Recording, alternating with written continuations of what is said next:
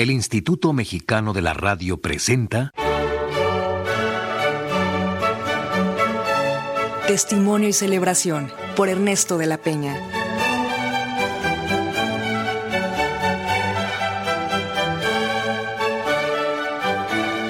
Todos nosotros hemos disfrutado de la bella música de Karl Orff, Carmina Burana, obra que desde su estreno, por cierto, se hizo en México bajo la batuta del maestro Luis Herrera de la Fuente, ha gozado de gran popularidad.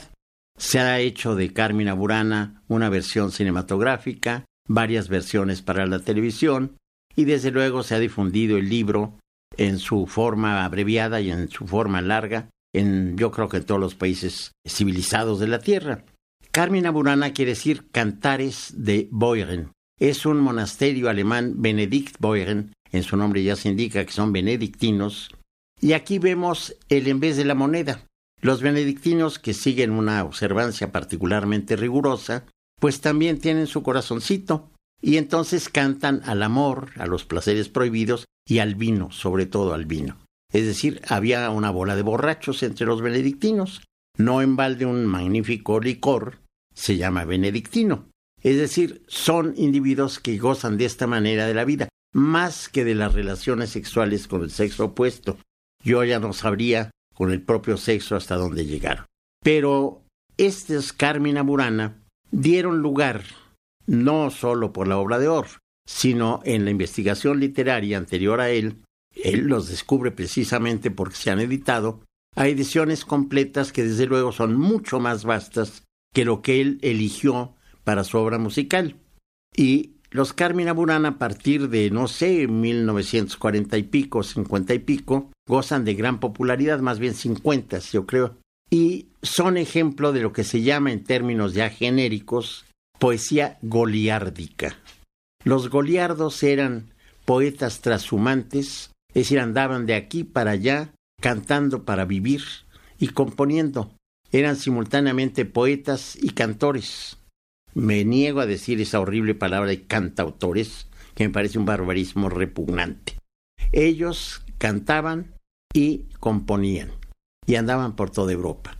Tuvo una gran difusión así la poesía popular. Testimonio y celebración por Ernesto de la Peña.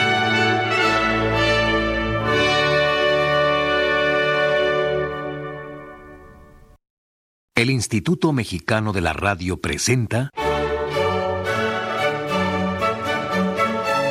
Testimonio y celebración por Ernesto de la Peña.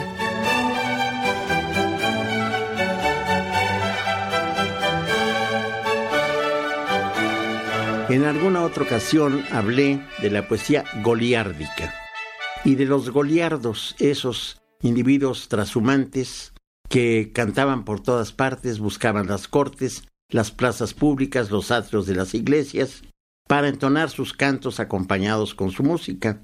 Dejaron muchas huellas. La más importante fue Carmina Burana, o cuando menos la más conocida, lo cual no quiere decir que haya sido la, la única, porque existen los Carmina Cantabrillencia, o sea, de la Universidad de Cambridge, porque ahí se encuentran, son composiciones del siglo XI, pero también del IX y del X, y son los primeros ejemplos de la poesía goliárdica. También tenemos otros en Gerona, en la el monasterio benedictino Ripoll, que se llama Carmina Rivipulencia.